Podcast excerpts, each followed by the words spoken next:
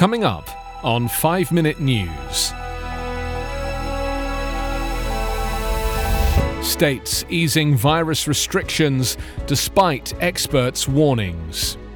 France's Sarkozy convicted of corruption, sentenced to jail. And Prince Philip moved to specialised London Heart Hospital. It's Tuesday, March 2.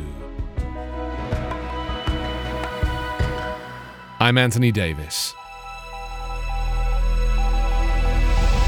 With the US vaccination drive picking up speed and a third formula on the way, states eager to reopen for business are easing coronavirus restrictions, despite warnings from health experts that the outbreak is far from over and that moving too quickly could prolong the misery.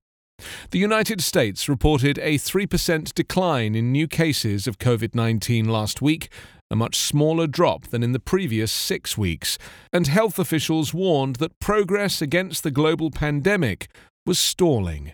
Massachusetts on Monday made it much easier to grab dinner and a show. In Missouri, where individual communities get to make the rules, the two biggest metropolitan areas, St. Louis and Kansas City, are relaxing some measures. Iowa's governor recently lifted mask requirements and limits on the number of people allowed in bars and restaurants. The push to reopen comes as COVID 19 vaccine shipments to the states are ramping up. Nearly 20% of the nation's adults, or over 50 million people, have received at least one dose of vaccine, and 10% have been fully inoculated two and a half months into the campaign to snuff out the virus, according to the CDC. Johnson & Johnson shipped out nearly 4 million doses of its newly authorized one-shot COVID-19 vaccine on Sunday night to be delivered to states for use starting today. But the efforts come with strong warnings from health officials against reopening too quickly as worrisome coronavirus variants spread. On Monday, the head of the CDC, Dr. Rochelle Walensky, urgently warned state officials and ordinary Americans not to let down their guard, saying she is really worried about reports that more states are rolling back the exact public health measures that we have recommended. A Paris court found French former President Nicolas Sarkozy guilty of corruption and influence peddling on Monday and sentenced him to a year in prison. He can ask to serve that time at home and also plans to appeal. The 66 year old, who was president from 2007 to 2012, was convicted of trying to bribe a magistrate in exchange for information about a legal case in which he was implicated. He will remain free while he appeals, but it was a blow to the retired politician who still plays an influential role in French conservative politics.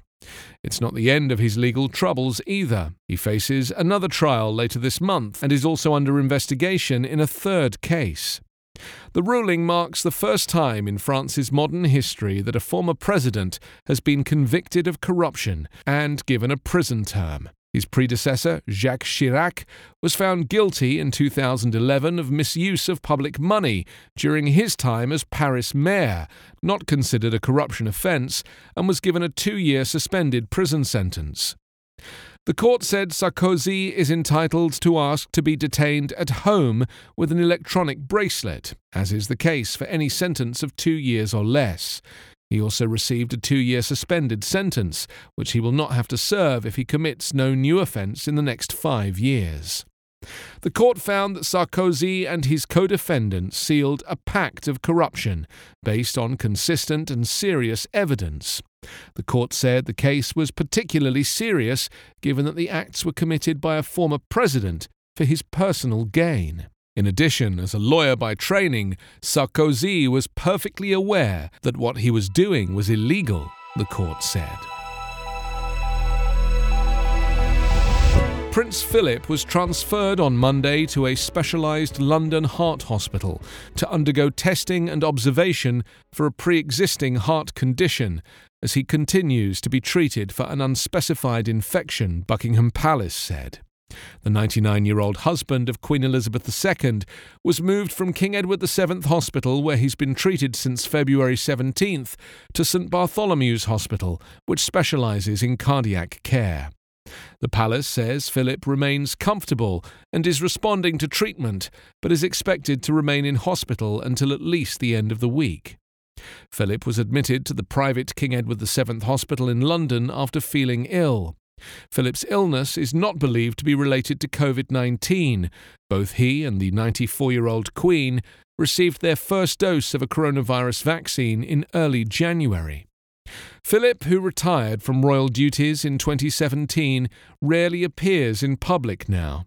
During England's current coronavirus lockdown, Philip, also known as the Duke of Edinburgh, has been staying at Windsor Castle, west of London, with the Queen. Philip married the then Princess Elizabeth in 1947 and is the longest serving royal consort in British history. He and the Queen have four children, eight grandchildren, and nine great grandchildren. You can subscribe to 5 Minute News on YouTube with your preferred podcast app. Ask your smart speaker or enable 5 Minute News as your Amazon Alexa flash briefing skill. Subscribe, rate, and review online at 5minute.news. 5 Minute News is an evergreen podcast covering politics, inequality, health, and climate, delivering independent, unbiased, and essential world news. Daily. This is the story of the one. As a maintenance engineer, he hears things differently. To the untrained ear, everything on his shop floor might sound fine, but he can hear gears grinding or a belt slipping. So he steps in to fix the problem at hand before it gets out of hand. And he knows Grainger's got the right product he needs to get the job done, which is music to his ears.